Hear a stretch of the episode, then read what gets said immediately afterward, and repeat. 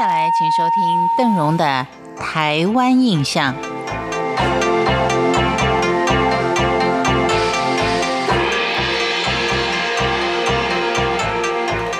在天气经过一段的暖化之后，结果我们已经尝到了。有些地方是不停的下雨，不停的下雨，造成了大洪水；有的地方呢，又是非常的干旱。而台湾呢，也是历年来少有的高温。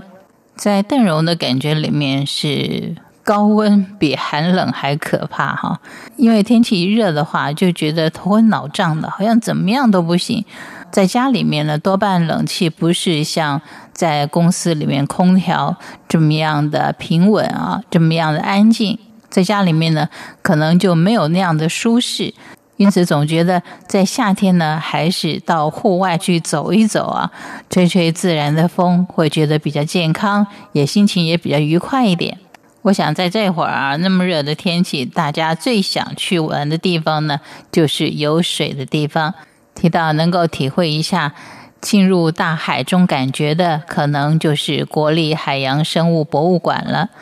但是您现在不要小看台湾哈，就是因为这个水。对大家太重要了，不管它是解渴呢，或是降温，很多的旅馆它也仿效了国立海洋生物博物馆，做起了所谓的海洋旅馆、大型的水族馆。所谓大型呢，已经包含它整个建筑的主体，所以呢，现在不一定要到国立海洋生物博物馆才能看到鱼群，有很多的饭店里面照样可以让您置身海中的感觉。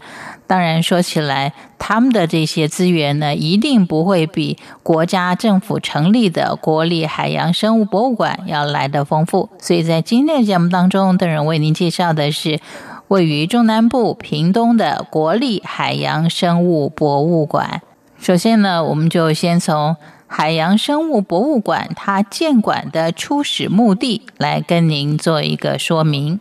台湾是一个岛国。丰富的海洋资源一向是充满了无穷的吸引力，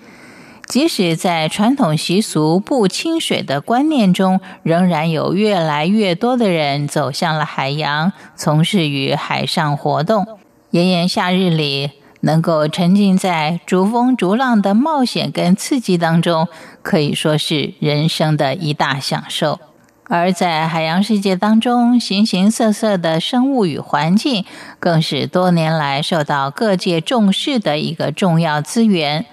国立海洋生物博物馆的成立，为台湾的海岛环境开启了更广阔的研究之门，同时呢，也为学术、教育、观光的结合建立了一个新的典范。国立海洋生物博物馆，它是台湾社教单位。首次委外经营的一个案例，为了落实专业分工合作的理念，经由甄选的过程，把馆内的手足部门委由海景世界企业股份有限公司来负责经营管理、研究、教育推广等其他专业工作，则是由海生馆内的学术跟工作人员来负责。我们可以这么说，也许它的硬体建筑跟里面所要陈设的一些海中的动物以及海景呢，就要跟专家们做一个沟通跟研究，才能够成立目前既现代化又具有丰富内涵的国立海洋生物博物馆。由此可见，国立海洋生物博物馆它的初始目的呢，就已经相当的有计划。而且尽量采取与专家们的合作，不管是在软体或是硬体上面。邓荣也曾经去过一次啊，那个时候也觉得可能就是一个小小的海洋生物博物馆嘛，有一些鱼啊、海豚啊、鲸鱼之类的啊，跟一些游乐场差不多。